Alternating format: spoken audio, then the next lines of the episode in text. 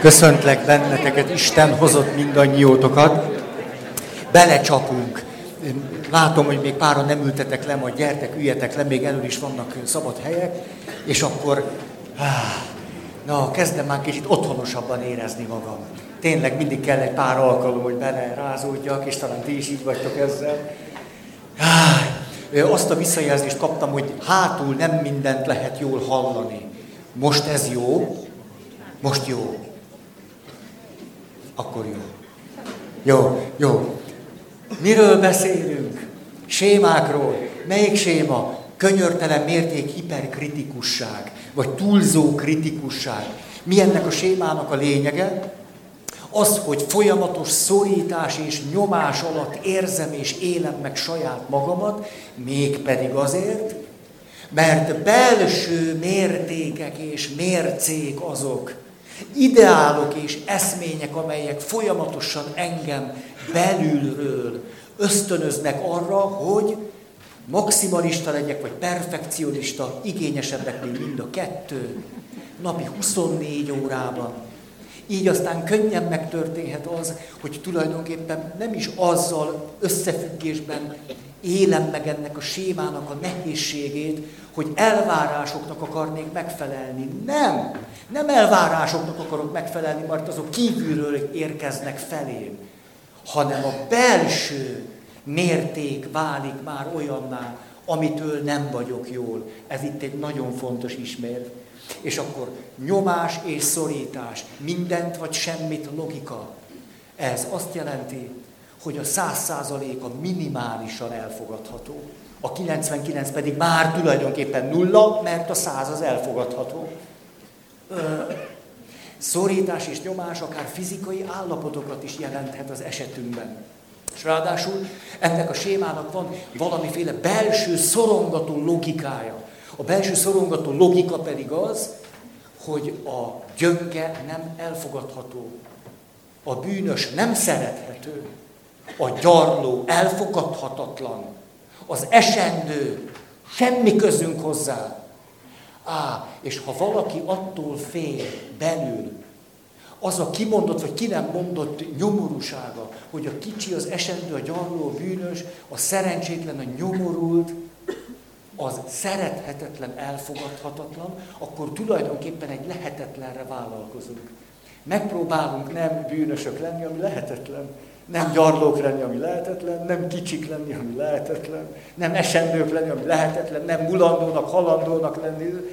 Ez mind lehetetlen. Tehát az a szorítás és nyomás, amit tulajdonképpen megélek, különböző élethelyzetekben, de aminek a mélyén ez szerepel, az azért olyan elviselhetetlen, mert lehetetlenre vállalkoztam. Hát csak ennyi a témánk, tulajdonképpen nem, nem sok. És akkor így jutottunk el oda, hogy na, akiket ez a könyörtelen mérték túlzó vagy hiperkritikusság jellemez, ők nyilván előszeretettel lesznek például alkoholisták, két ok miatt is, és a séma két gyökérből eredezhetett, eredeztethethethető. Milyen esendő vagyok ma este. Az első, te olyan érdekes, hogy egyetlen ilyeneket csinálok, és az van bennem, hogy ha már 15 éve együtt vagyunk, hát valaki most jön először, és azt mondja, mit, mit csinál ez? Megpolon, nem tud normálisan előadni. Most mit képzel magáról? Egyébként egyszer kaptam egy visszajelzést valakitől, aki hosszú unszolás után valahogy, hogy te gyere már el, szerintem ez neked is érdekes lesz, mert jó, hát néha, de, de azért van benne mindig egy valami. És akkor ő ilyen öltönybe, nyakkendőbe, egy komoly úriember eljött, hogy na jó, hát jó, jó. És éppen fölfeküdtem az asztalra. Még ilyen kis asztalon fetrengtem. Akkor egyetlen dolgot kérdezett, hogy máskor is ott fetreng az asztal. Hát nem tudom, még az is lehet, hogy fölfekszem rá. egy könyörtelen mérték hiperkritikusság sémától szenvedve, összegörnyedve, nyomás és szorítás, és tehát kezdem érezni, hogy talán érdemes. Na, szóval úgy vagyok, tudjátok, hát mint hogyha egy hazajönnék, meg na hát puszi pajtásság van köztünk, hát aztán nem, nem, hát komoly előadás. Szakszavakat mindjárt előveszem. Work alcoholic. Szóval munkaalkoholisták leszünk. És mi a két gyökér, amiből ez jön? A burnout. Az egyik gyökér, hogy a szüleink vagy elvárásokhoz kötötték a szeretetet mind a ketten, mert hogy apa azt csinálja, még hagyján. De anya is. Rosszabb esetben elvárás volt szeretet nélkül, mert ilyen is van. Mindig elvárásokat kapok, de nincsen szeretet. És közben pedig ott van bennem egy vágy, egy, egy reménység, de talán ha, ha ezt megcsinálom, akkor. Ha talán ezt teljesítem, akkor. És úgy érzem, hogy igen, ezt kell, nem azért, mert apa meg anya mondja, nem, belülről érzem, hogy muszáj, hogy ez így legyen. És apa soha nem mondja, hogy büszke vagyok rád. Hmm. Mondjuk egy nőnek. Egy férfinek sosem mondja, hogy fiam, ezt jól megcsináltad. Nem, hogy jól megcsináltad, hanem jól megcsináltad. Látjátok a hangsúlyok? Olyan dermedten ültetek, hogy ez most mi? De fiam, ez klassz. Hát de minden fiúban ott érez a vágy, hogy az apja egyszer azt mondja, fiam, ezt én se tudtam volna jobban. Majd eltelik öt év, azt mondja, én biztos nem tudtam volna még fel ennyire sem. Ha kiúzom magam, tudok valamit, amit még az apám se. De nem ez a nagy szám, hanem hogy ezt elismeri. De jó a frizurád. Neked is bejön. Ez olyan édesek vagytok, hogy tudtok különbözőket mondani, ezt már, ezt már a MOM kulturális központban is megfigyeltem, hogy ugyanarra a kérdés. Jó, jó, de ez most nem témánk. Tehát az egyik, egyik forrása ennek a sémának, könyörtelen mérték, túlzó kritikusság, hogy belsővé tették, tettük a szüleinknek ezt a és közben vagy jön hozzá szeretet, vagy nem, akkor az még, még elviselhetetlen. A másik pedig, hogy túl kompenzáljuk a csökkent értékűség szégyen sémát. Akkor pláne úgy vagyunk, ha, ha, ha néha átéltétek a szégyenkezés belső világát, hát remélem néha azért csak átéltétek, hogy emberi tapasztalat.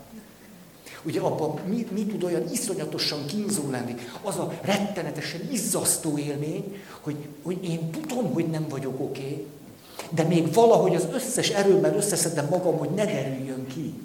És közben ott van bennem a rettegés, hogy kifog. Tudni, hogy lebukok előbb-utóbb.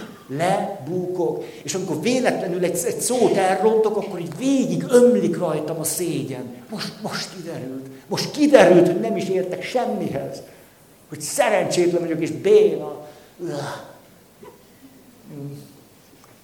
És amikor valaki ezt érzi, hát hogyan próbál életben maradni? Itt a gyönge részem, ah, most két türkisz kék szék van. Ez össze fog bennünket zavarni.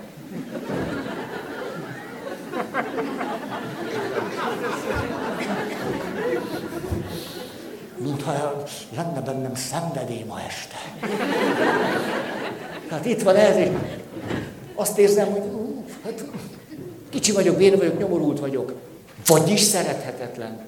Akkor kidolgozok egy fénylő, aranyszín szél. És itt, itt jól tudom a dolgokat. Előre jutok a céges ranglétre.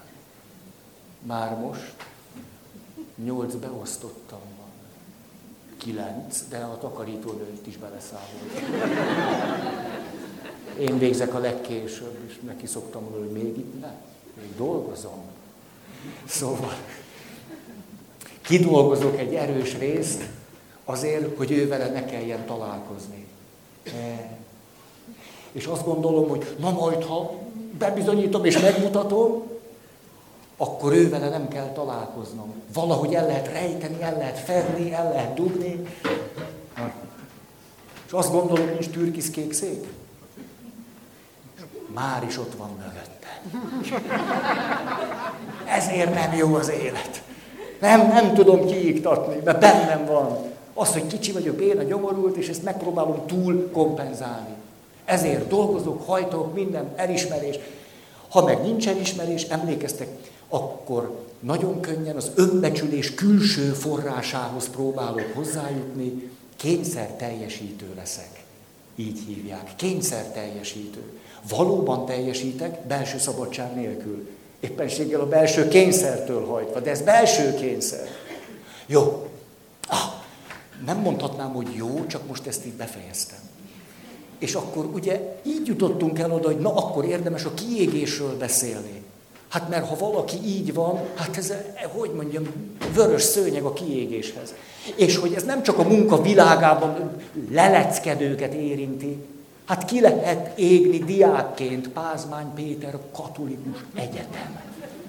Összes bölcsész karos hallgatóját fenyegeti a kiégés. Pedig még csak CH-ra készülnek. És ki tudunk égni feleségként, és férjként, és barátként, és nagymamaként, és nagypapaként. Hihetetlen, mindig ki tudunk égni. Hmm. Apaként, anyaként. Egészségedre. Kiégünk, és ki trüsszentjük magunkból. Szóval ezért a kiégésnek a lelki folyamata egyáltalán nem csak valami szakmaisághoz, szakmai világhoz köthető és kapcsolódik. És így kezdtünk el beszélni az általános ismérvekről. Na, itt már muszáj a papír. Azt mondja. Kiégés háttere. Úgy próbáltam megfogalmazni a mondatokat, hogy az első részében lássuk az értéket, hogy na, na, az igen, csak amikor valahogy túlzóvá válik, vagy valami megrecsen benne, hogy na, azzal van a nehézség. Tehát az első így szól.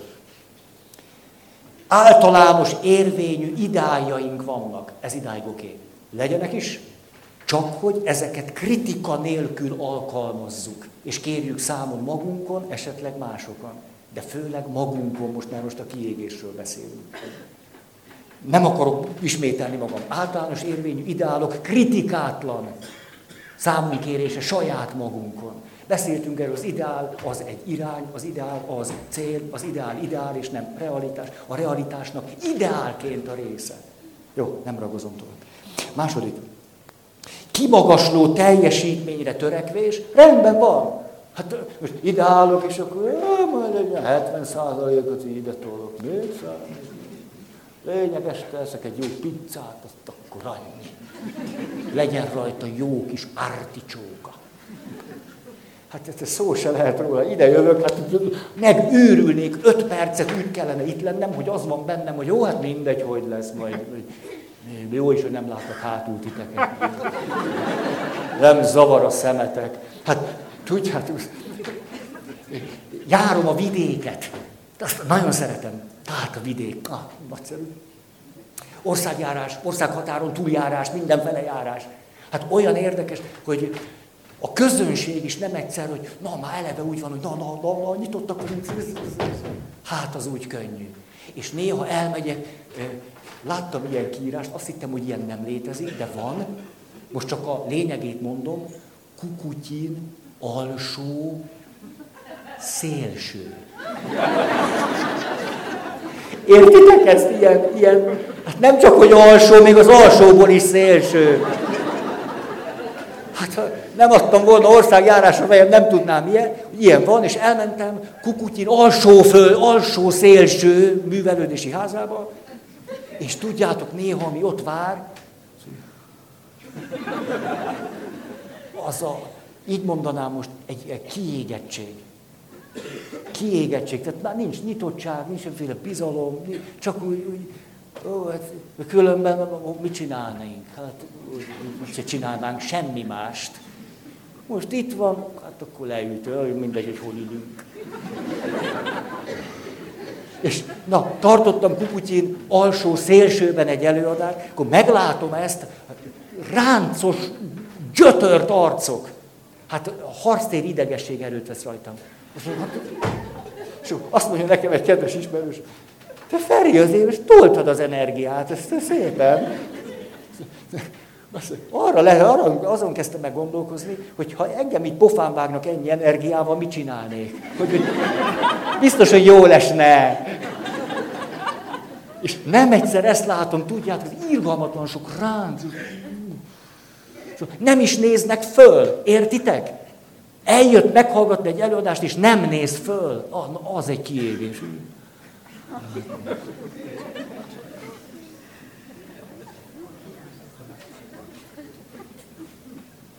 Füst Milán jutott eszembe.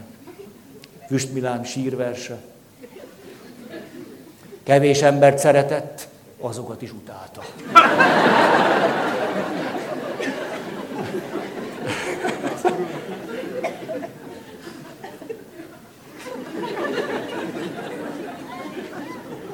Egy kis csoport. Jól mutattuk együtt, tényleg. Na, és hogy milyen érdekes, hogy eltelik fél óra, semmi. 40 perc, 50 perc, egy óra körül egyszer csak egy ráncok kezdenek kisimulni. Szóval valami történik, valami. Miért mondom ezt? Hát mert persze, hogy, hogy jó, hogyha törekszünk valamire. Hát nem bírom elviselni, hogy... És egy kis izgatottságot látok, na mondom, na valaki, valaki kimegy pisilni. Hát,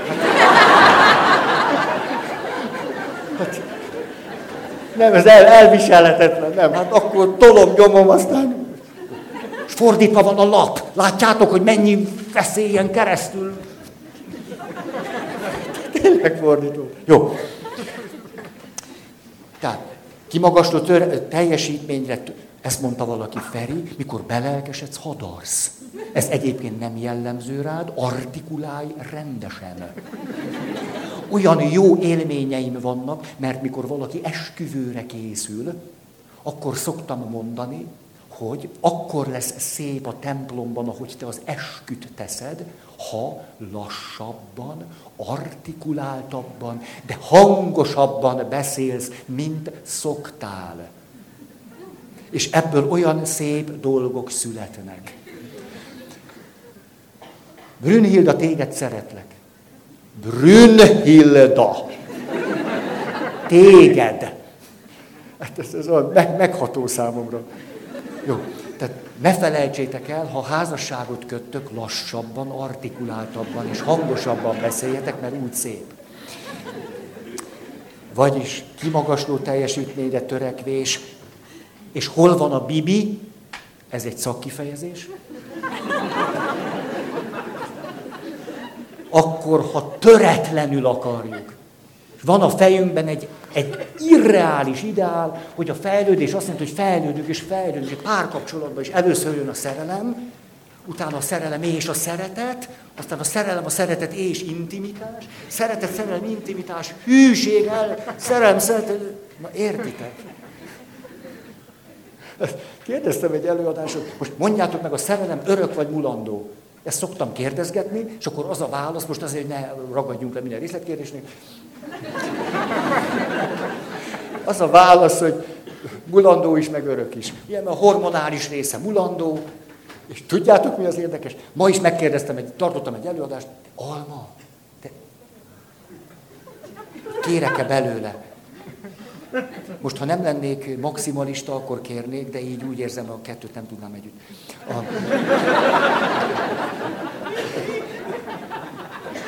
Kérd, hát a hormonális változás mindenképp lecseng, ezért a szeret, szerelem nem tud a hormonális szempontból örök lenni, mert lecseng.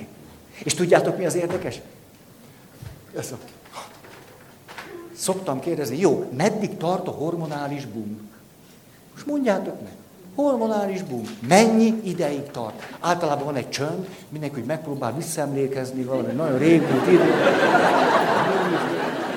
És nem azt, hogy 30 éve vagyok házas, azt tudom, de milyen, milyen hormonális boom? Miről beszélsz? Ja, amikor egyszer elfelejtettem hazamenni, ja, és akkor mindig van valaki, aki valahogy talán a, a csöndnek a sűrűsége miatt fölkiált, és azt mondja, Másfél év! Na, ha másfél év, másfél év. Hát, akkor nincs mit tenni, akkor az pont annyi, se több, se kevesebb. Szóval egyszerre mulandó, és egyszerre örök. Mulandó és örök. És egyszer a két csend között valaki azt mondja, hát a szerelem, Hát a szerelem. A pasik jönnek, mennek.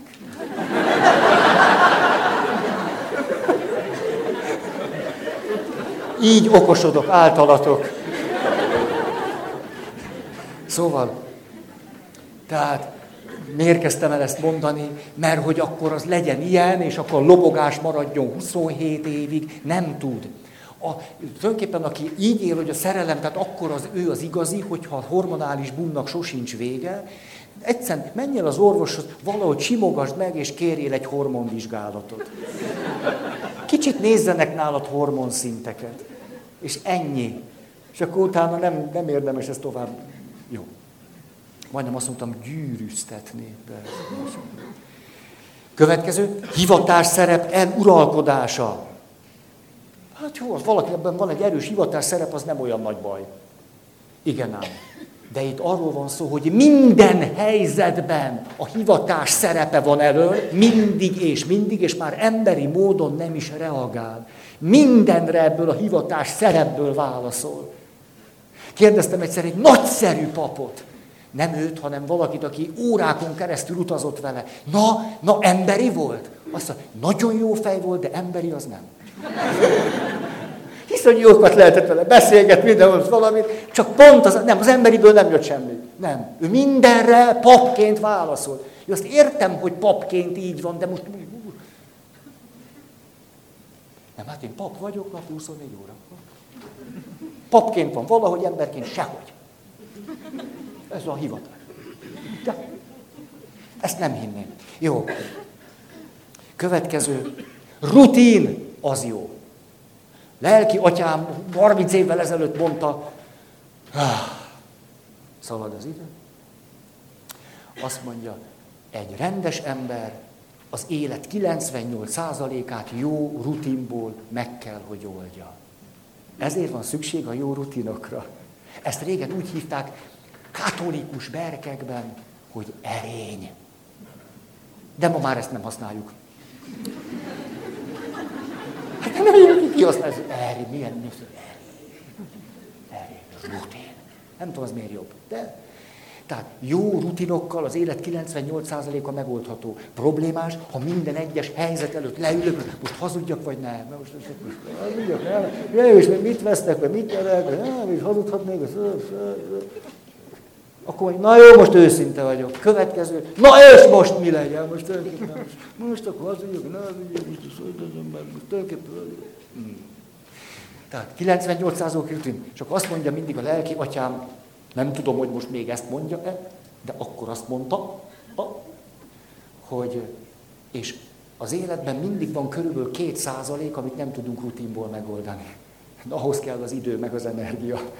Akkor azon, ú, na most ezt akkor hogy csináljuk? És érdekes, hogy a kutatások ezt nagyon megerősítik. Eredményes személy az a valaki, aki a rutinszerű dolgokat gyorsan meg tudja csinálni. Hát a jó rutinba begyakorolni magam, az eredményesség egyik kulcsa. És akkor marad idő a kreativitásra. Ezt nem akárki mondja, az egyetlen pszichológus, aki Nobel-díjat kapott.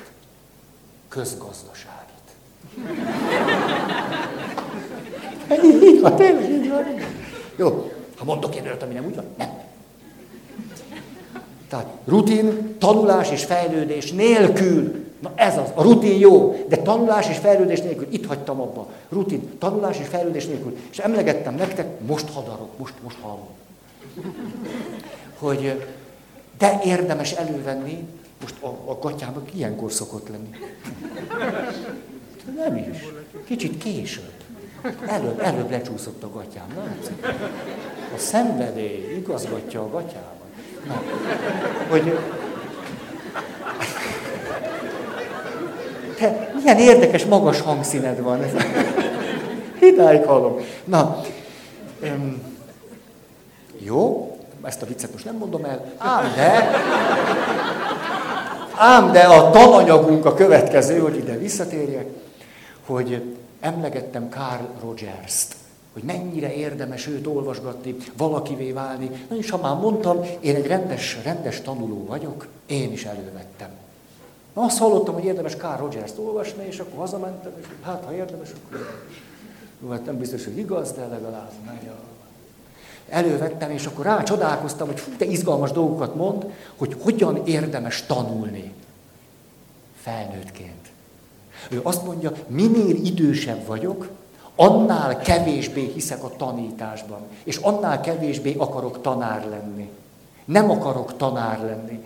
És akkor azt mondja azért, mert ha végignézem az életem, akkor nem úgy tanultam, mint ahogyan tanárként szoktuk a diákokat tanítani. Hogy úgy, már bizonyos ismeretanyagokat fölvettem kétségkívül, de igazán nem úgy tanultam meg azt, ami fontos. És akkor itt szeretném őt egy picit idézgetni. Ja, ez nagyon izgalmas. Összeszedtem a fő pontjait, hogy na de akkor hogy? Jó rutin plusz akkor hogy? Miközben a könyökünkön jön ki szerintem az, ami most nagyon trendi, hogy élethosszig tartó tanulás, ugye, hogy ez már kicsit... De azért, mert mikor ezt halljuk, hogy élethosszig tartó tanulás, akkor pont nem arra gondolunk, amiről Rogers beszél. Á. És itt emlegettem nektek az élményemet, hogy végig szenvedtem az általános iskolát. Végig. Hát én utáltam oda bemenni. Szorongtam, rágtam a körmöm, utáltam az egészet. Gimnáziumban volt olyan év, a harmadik év, a legjobb jegyem év végén hármas volt. A legjobb. Sose buktam. Hát azért annyit csak tudtam dumálni. De, de a hármas a legjobb. Hát, tehát azt a fajta... Jó, nézzük akkor, hogy mit mond Rogers át. Az első, abban a tanulásban hiszek, amiben van fölfedezés. Ezt emlegettem, fölfedezés. Rácsodálkozást. Akkor ez hogy van? De miért van kedvem akár gyermeki kíváncsisággal, akár nem fölfedezni, rácsodálkozni? Á, miért van ez bennem? Itt azt mondja, annak a tanulásnak látom eredményességét, amely tanulás valamilyen mély szükségletből származik. Ez nagyon elgondolkodtató hogy a tanulási folyamataink és helyzeteink milyen mély szükséglettel találkoznak. Vagy találkoznak-e egyáltalán ilyesmivel. Hát amikor én középiskolába jártam, vagy az általános oskolába, kit érdekelt az én szükségletem? Ami valamiféle tanulásra ösztönzött volna. Engem nem ösztönzött tanulásra semmiféle szükségletem. A nyomor ösztönzött rá, ami azért közel van egy, egy-két szükséglethez. És akkor van egy kedves egyetemi tanár ismerősöm, 70 éves volt, és ő egyetemen, 70 év, köszönjük szépen. És ő egy nagyszerű tanár, a diákok nagyon szeretik, mikor emlegetem a nevét, Ó, a tanár úr! Igen, ám, de 70 év, ő azt gondolta, hogy na, talán egy-két évig meghosszabbítják, mert szokott ilyen lenni. Például a teológián úgy volt, hogy kari tanács összeül, és hogy na jó, még két évet tanít.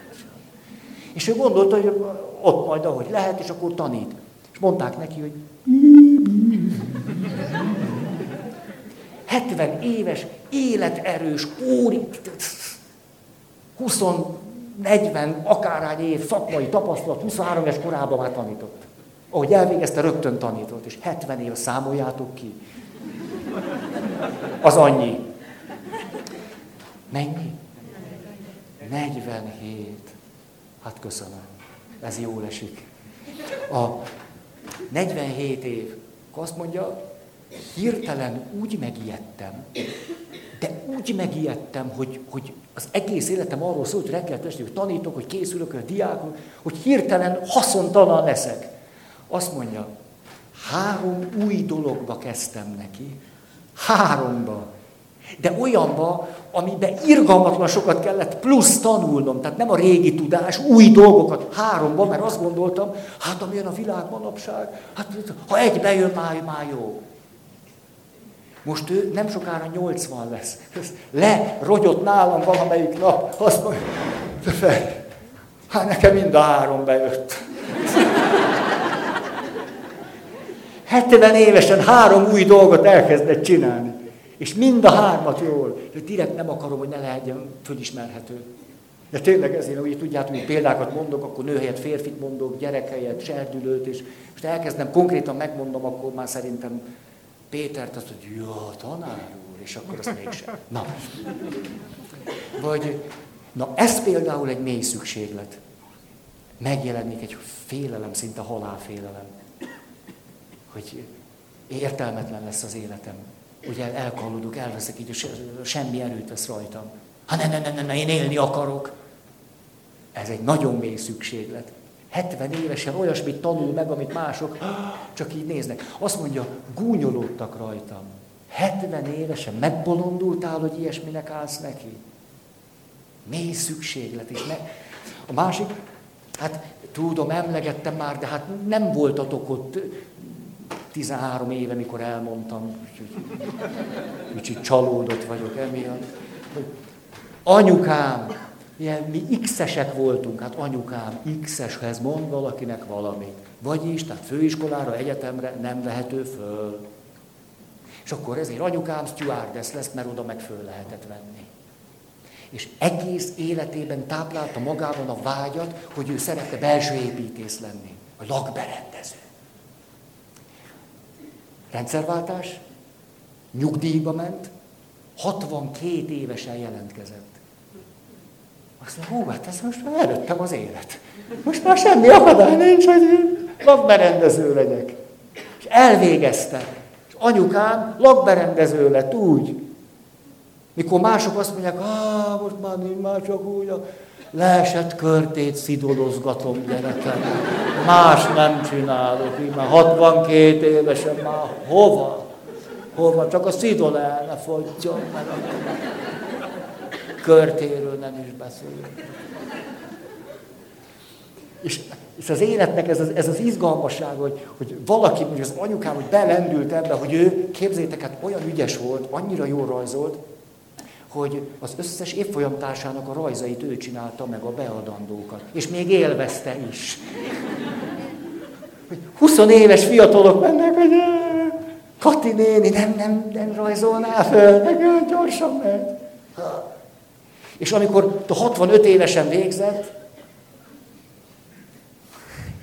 a számok látszik, nana felül számok, akkor egyszer csak egy barátnője üzent az USA-ból, hogy te nem jönnél le, éppen szeretnék egy üzlethelyiséget, gyere, csinálnál meg. És akkor anyukám 65 éves, azt mondja, miért nem? Végre az első munka.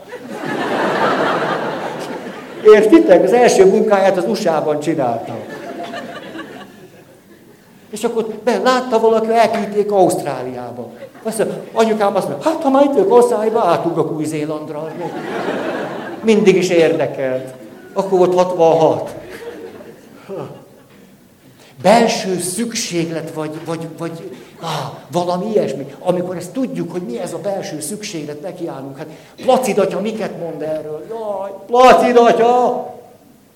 Tényleg, ez, Isten éltessen.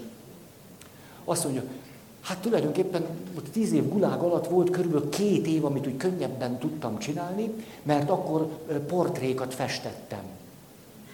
És akkor, mit te tudtál festeni? Én nem tudtam. Tehát megkérdezték, ki tud festeni? Hát én jelentkeztem, egész biztos, hogy jelentkezek rá, mert az életben maradás nagy dolog, majd megtanulom. Azt mondja, hát az első nem sikerült annyira, És, valahogy jóval legyintettek rá, és tényleg egész jó belejött. Megtanult a gulágon festeni, csak úgy, passzióból. És akkor azt mondja, hát ez a legzseniálisabb története, hogy egyszer csak még valahonnan vagy a háború óta keringett valami hat éve egy vagon, vasúti kocsi, benne Angliából, vagy Angliától, nem tudom kiktől, WC deszkák. A gulágon viszonylag kevés az angol WC. Annyira, hogy a láger parancsok nem is tudta, hogy mi ez. Nézd, aztán behívatta, szóval, nagyszerű képkeretek érkeztek. És, és arra gondolt, hogy Lenin elvtárs és Stálin elvtárs arcképei még nincsenek megfelelő keretbe, és hogy ő ezeket applikálná be.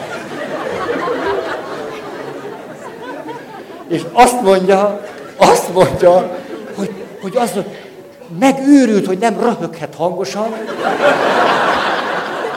és arra gondolt, hogy, hogy az Istennek van humora. Tehát, hát, hogy őt a rabot a gulágon megkérik, hogy egy WC keretbe Stálin elvtárs képét Leninével föl, hát nem, nem, ez, de azt mondják, hogy ilyen van, hát nincs, nincs. Bement a barakba, azt elvesztette a józan ítélő képességét ettől a helyzet, és mondja, figyeljetek, képzeljétek el, be, be kellene helyeznem a WC deszka közé Stálin elvtárs, Lenin elvtárs képét, Hát is főleg, hogy Sztálin eltárs tényleg összes kitüntetést megkapta, hogy múltkori alkalommal erről volt szó, kivéve a hős anyáét és a hős városét. Hát igazán megérdemelhet. Csak azt mondták a társai, ide figyelj, Placid. Ez egy magyar név, csak kicsit. Ide figyelj. Előbb-utóbb ez ki fog derülni. Csak hogy megkérdezik, hogy kirakta Sztálin elvtárs arcképét a WC deszkába. Úgy, hogy te menj oda a láger parancsnokhoz, és mondd meg, hogy parancsnok elvtárs, én csak szeretném figyelmeztetni, bármikor, bármelyik Stálin képmást berakom ide, de hogy tulajdonképpen ez és tényleg így lett, és iszonyú hálásak voltak neki, plusz kenyér. Ha. Tehát, hogy az a, az a tanulás, ami valami mély, mély késztetésből, mély szükségletből származik, milyen gyakran élem ezt meg. Szomjas vagyok, ne is haragudjatok. Csak elég komoly szükséglet, hogy itt ne szenvedjek.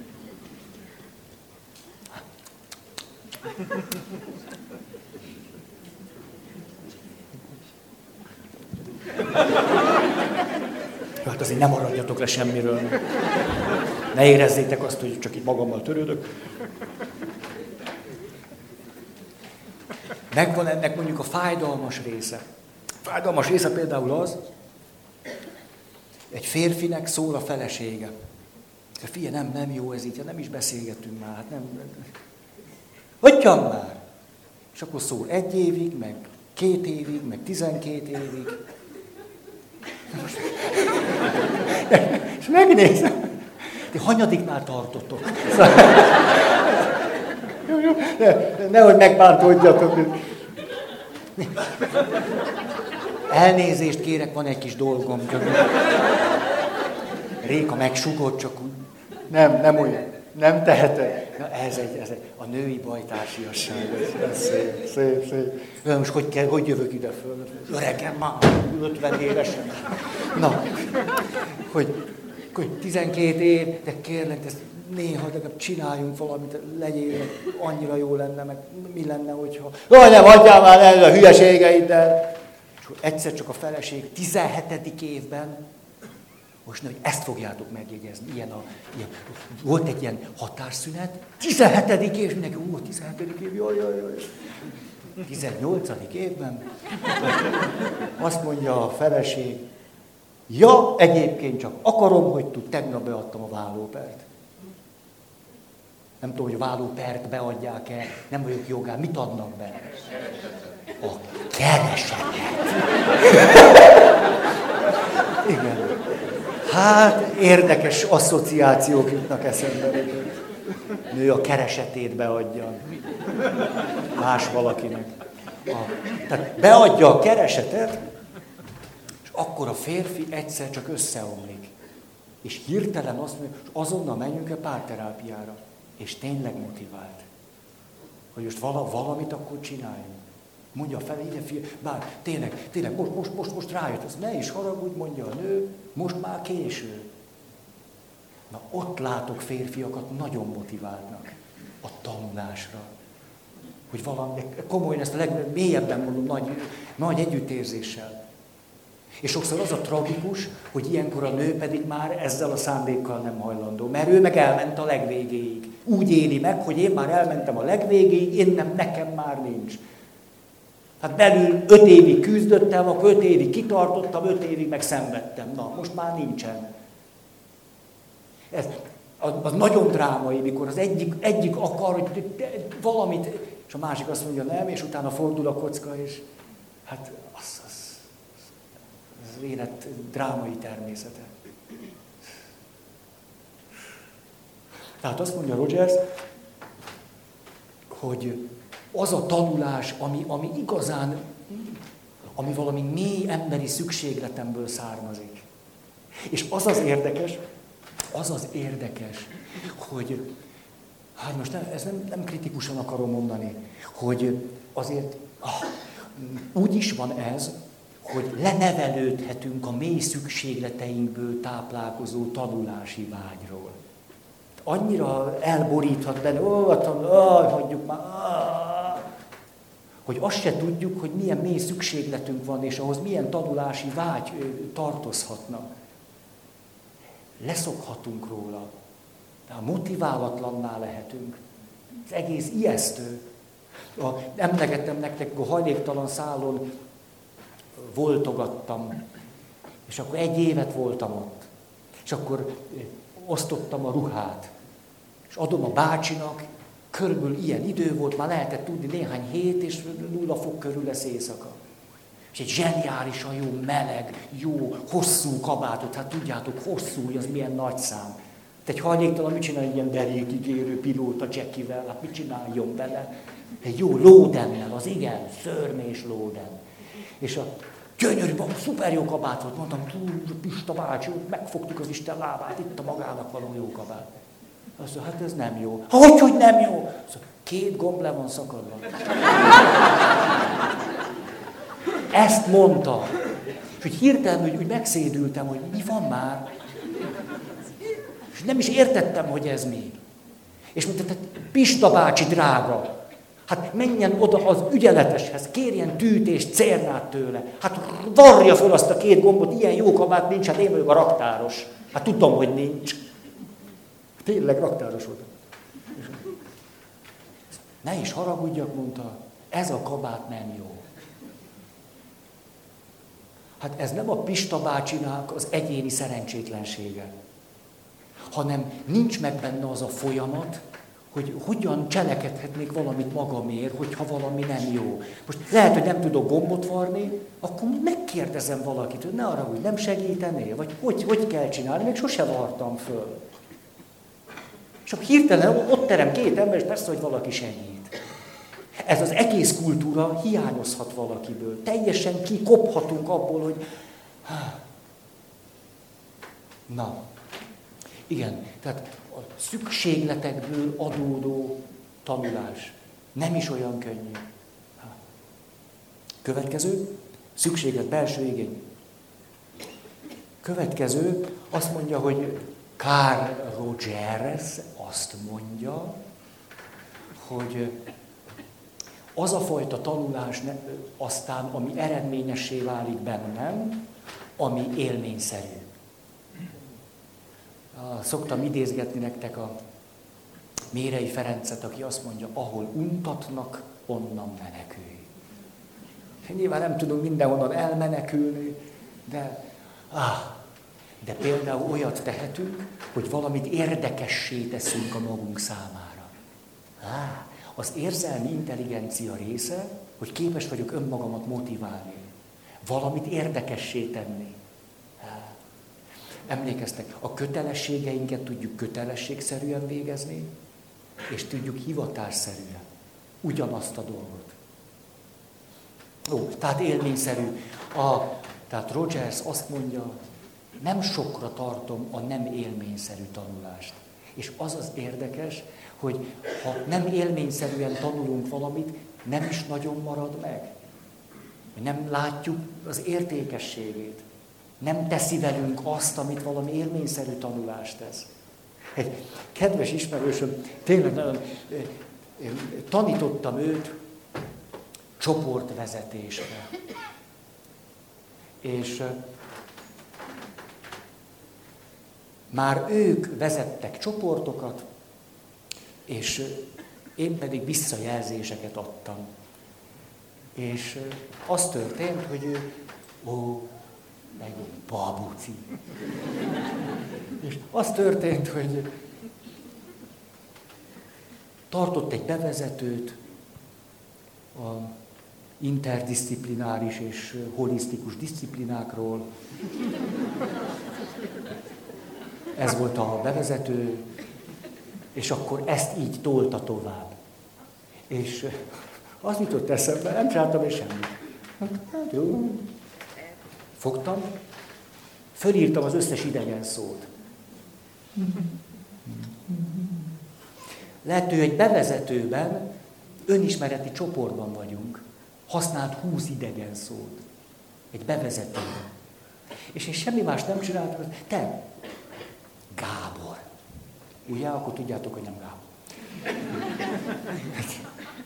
De Gábor, elmondanám neked, hogy milyen szavakat használtál az önismereti csoportban. És akkor interdisziplináris, holisztikus, disziplina, interakció, kommunikáció, skizoid, depresszív, hiszteroid, kényszeres,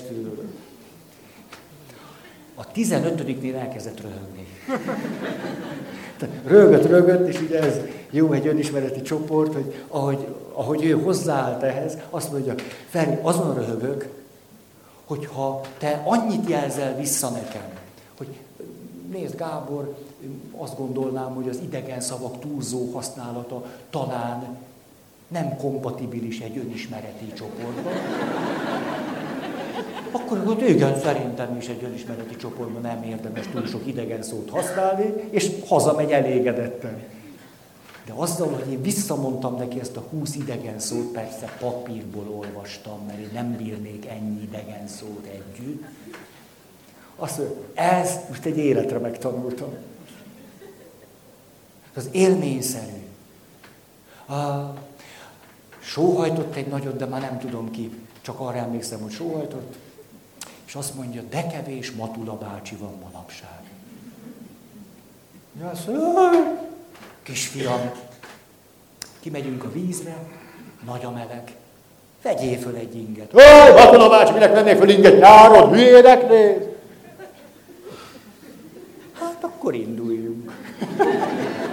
Hogy estére nem bír aludni három napig. Hm.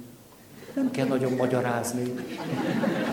Például itt Akvinói Szent Tamás öt Isten érvét nem muszáj ismernünk. Itt enélkül is meg tudunk valamit tanulni. Egyébként valaki nagyot sóhajtott, egy öreg papbácsi volt. Azt mondja, ó Feri, én egész életemben arra vártam, hogy valaki odajön hozzám, és azt mondja, Lajos atya, hogy van Akvinói Szent Tamás öt Isten érve? És akkor én elkezdem mondani, jó,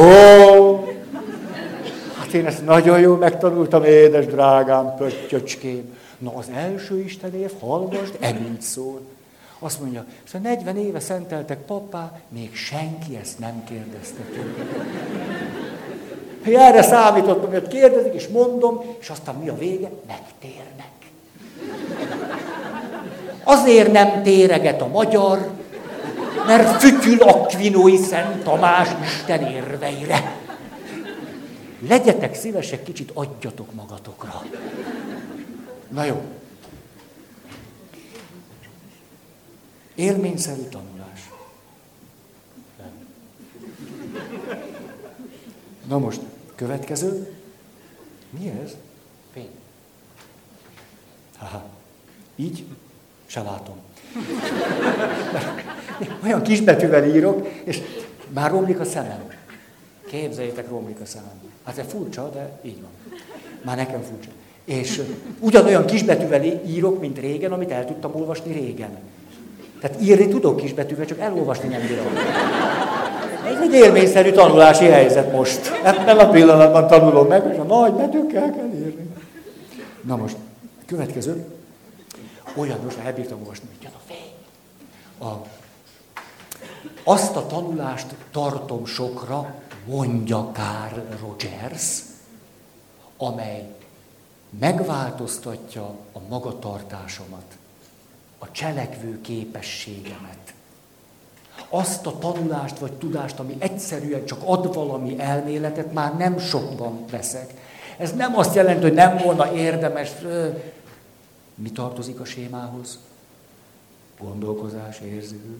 Persze, hogy érdemes elméleti anyagokat begyűjteni. Há, csak éppen lehet, hogy úgy is marad. Az a gyanúm egyébként, ez mindig meglep, hogy nem tudom, negyedik éve beszélek a sémákról, és már az nagy eredmény, ha valaki el tudja mondani, hogy mi az a négy dolog, ami a sémához tartozik. De ami érdekel, azt el tudod mondani. Csak azt, hogy mi tartozik hozzá, azt nem. Milyen izgalmas, hogy a kettő mikor találkozik egymással. Na jó. Tehát ami megváltoztatja a magatartást, és éppen emlegettem nektek, múlt héten voltam egy konferencián, mondok egy olyan kifejezést, hogy soha többet nem fogom mondani, az új trend, neuromarketing.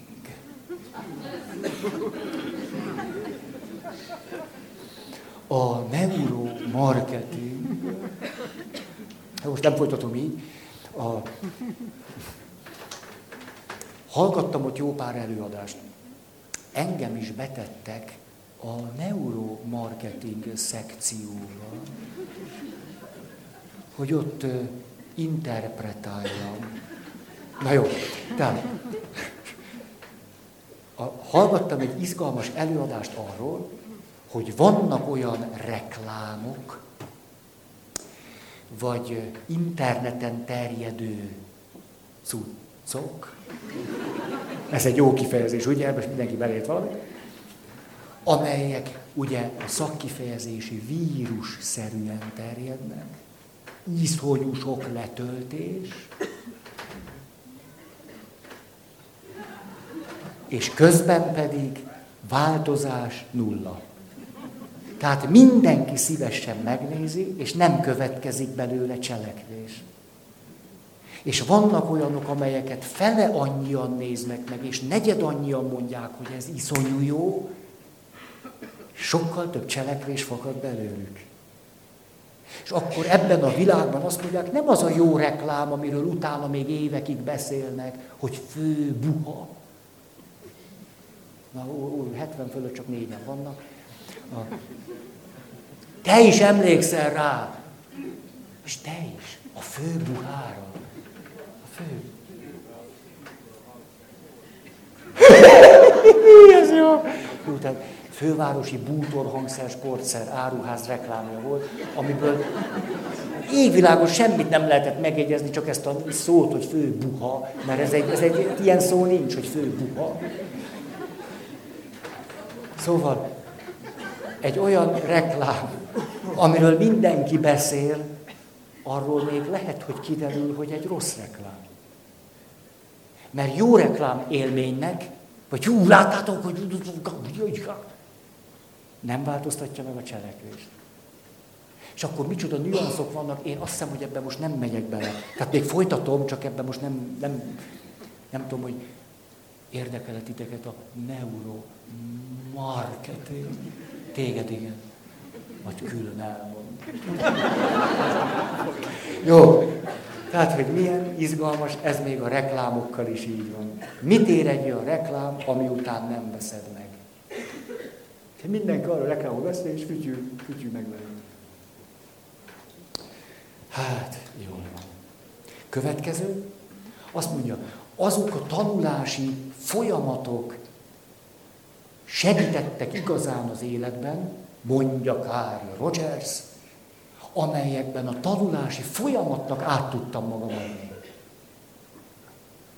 Valami át tudtam adni magamat a tanulási folyamat amikor valamiféle bizalmat tudtam szavazni annak, hogy pontosan nem tudom, hogy most ez hogy történik velem, vagy bennem, most ez hogy hat rá, most nem tudom, hogy mi ez, de bízok abban, hogy ez egy izgalmas folyamat, ami, és hát szabadságomat nem veszítettem el, bármikor tudom mondani, hogy nem, de hogy közben ezt a bizalmat megadom, hogy na most valami velem történjen, valami tudjak tanulni.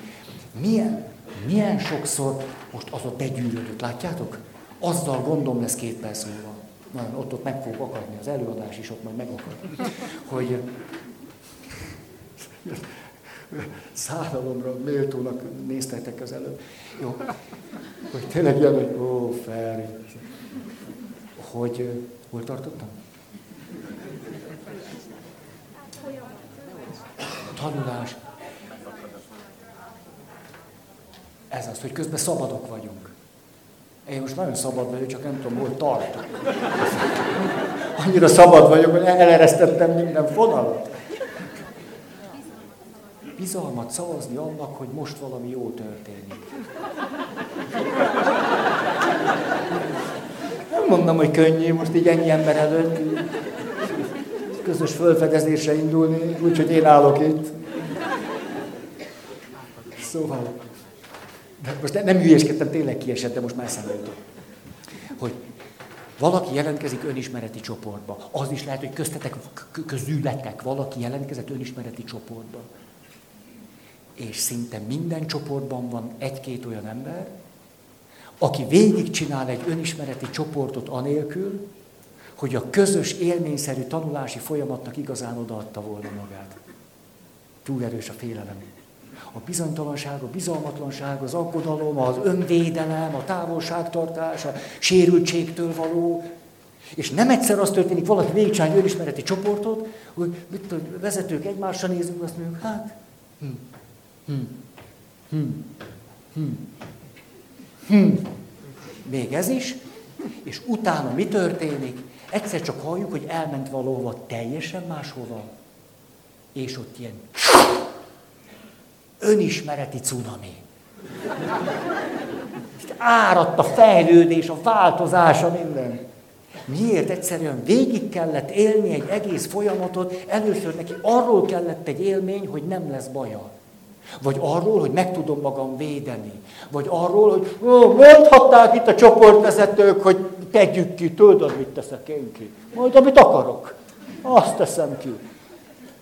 És akkor megvolt az élmény, hogy meg tudom magam védeni egy ilyen irgalmatlanul fenyegető közegben is, mint az önismereti csoport. Vagy a pszichoterapeutával való beszélgetés, ahol állandóan, mint a belém akarna látni. És elmegy egy év terápia úgy, hogy ha, elmegyek máshova, és ott az izgalmas az, mikor, mikor ő maga nem veszi észre, hogy mi történt vele. Vagyis, hogy az első csoportban vagy helyzetben nem adta oda magát, mert más, másra volt szüksége. Arra volt szükség, hogy megélje, hogy tudja magát tartani. Arra, hogy ő belőle senki nem vesz ki semmit, amit ő nem akar. Hogy ez egy, ez egy kompetencia, ez egy hatékonyság. Sokszor nem tudatos. És ezért van, hogy mondjuk mi segítők tudunk lojálisak lenni egymással, mint Réka a hölgytársakkal, puszi neked is.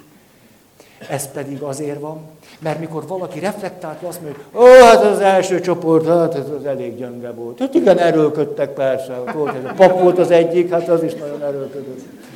Hát a másik az egy jobb fej volt, de az is, az is hiába. De amiben most, most járok, na az igen. Hú, hú, hát te ezek ú, és hát a csópon, ú, ú. És akkor teszek mindig egy zárójelet, mit tudjuk mi, hogy ez miről szól.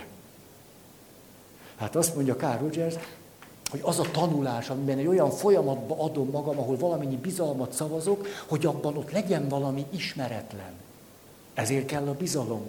Egy picit, amikor elengedem a biztonságra törekvésemet és nem tudom pontosan, hogy mi és hogyan történik velem, de megengedem, hogy ebben a folyamatban tényleg valami történhessék. Ha ezt nagyon szépnek tartom, hogy igazán mélyen így lehet tanulni.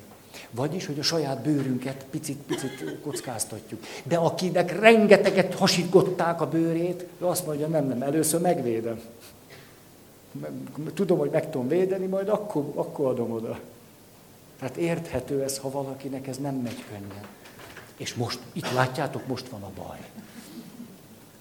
Egy. Jó, következő. Annak a tanulási folyamatnak látom értelmét, aminek látom az értelmét. Azt mondja, sokszor a, a folyamatban, ahogyan elbizonytalanodok, az is lehet, hogy tanulok, tanulok, mint ez a 70 éves bácsi, és azt mondja, nem is tudom, hogy van-e értelme ennek, hogy ezt tanuljam. Hát lehet, hogy senki nem ad semmilyen megbízatást. Lesz egy papíron valamiről, senkit nem érdekel a világon. Értek valamihez, és fütyülnek rám. Van egy diplomám, és nem kell senkinek. És akkor ugye itt ezt mondja, hogy nem föltétlenül a, a legvégének az értelmét látom, hogy igen, majd megszerzem a diplomát, és akkor ez lesz, és akkor az úgy lesz. Hanem azt mondja, hogy, hogy a folyamat közben meg tudom mondani, hogy számomra most mi az értelme. Megint egy társkapcsolati párhuzamot hagy mondjak.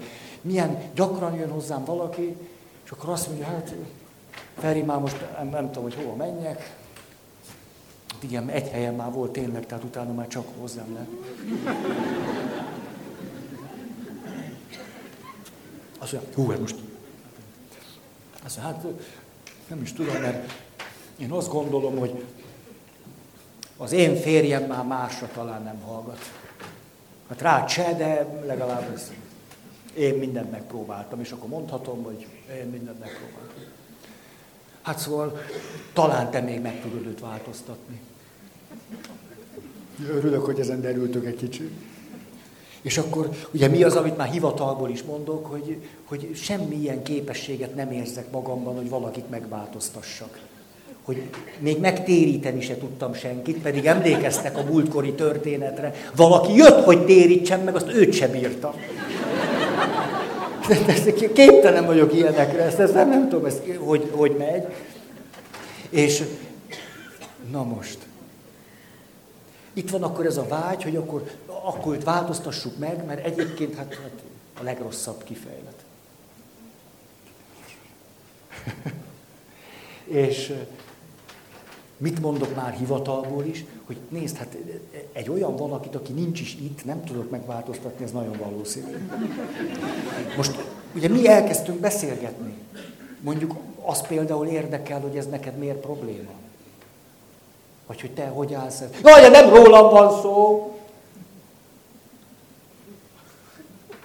Na, akkor nekem viszont nincs semmi dolgom. Akkor... Hát ha ő jön, akkor az az ő problémája. Ami persze a férjével közös probléma, de, és akkor itt mindig fölmerül egy kérdés, mert mit mondok hivatalból is, meggyőződésből, most a hivatal meggyőződésből, hogy nézd, gőzöm sincs, hogy a férjed meg fog-e változni, vagy nem. Honnan tudhatnám én ezt? Gőzöm sincs. Egy valamit tudok, hogy ha te változol, akkor van a legnagyobb esély arra, hogy a férjed is. Már csak azért is, mert te nem leszel ugyanolyan, nem tud már hozzád ugyanúgy viszonyulni. Tehát, ha nem akarna is, muszáj lesz neki. Mert eddig mindig szíttad, most nem szídod, ehhez valahogy másképp kell majd viszonyulnia. Mert eddig minden este mondtad, hogy hagyjál már békén. És most te minden este almáspite, tejbegríz, palacsinta, van kedved szeretkezni, drágám. És ezt, és ezt váltogatod. Hát erre nehéz lesz így, hogy hagyjál már békén! Melyikre mondod, hogy hagyjál már békén? Mondjuk a tejbegríznél még úgy mondod, ez a szeretkezés, hogy csak föl kapja majd a fejét. Ilyen még nem volt.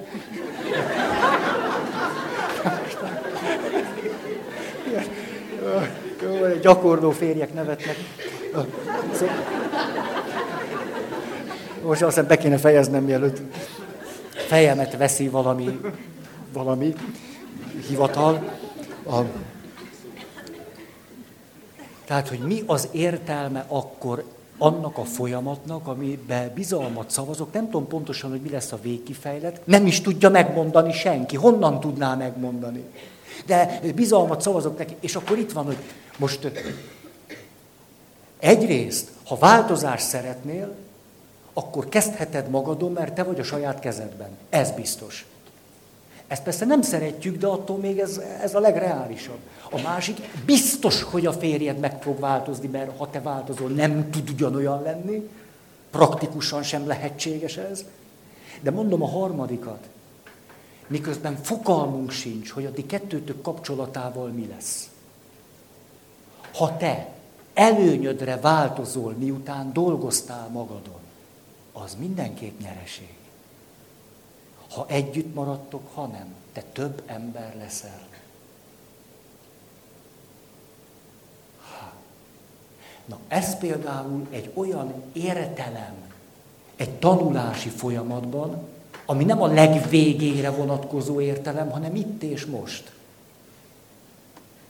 Ha most én rájövök arra, hogy a férjemet miért idegesíti az, ha azt mondom neki, hogy nem adok tejbegrízt, attól én több leszek. Mert eddig mindig azt gondoltam, hogy hülye, aki ezen idegeskedik. De most akkor szállok egy kis energiát erre, hogy tulajdonképpen miért idegesíti ez? És akkor rájövök, hogy azért az anyja is azt mondta, tejbegrízt csináljon a nagyanyád, én nem csinálok. Akkor azt mondom, hogy nem csinálok tejbegrízt, neki eleven lesz az egész gyerekkora.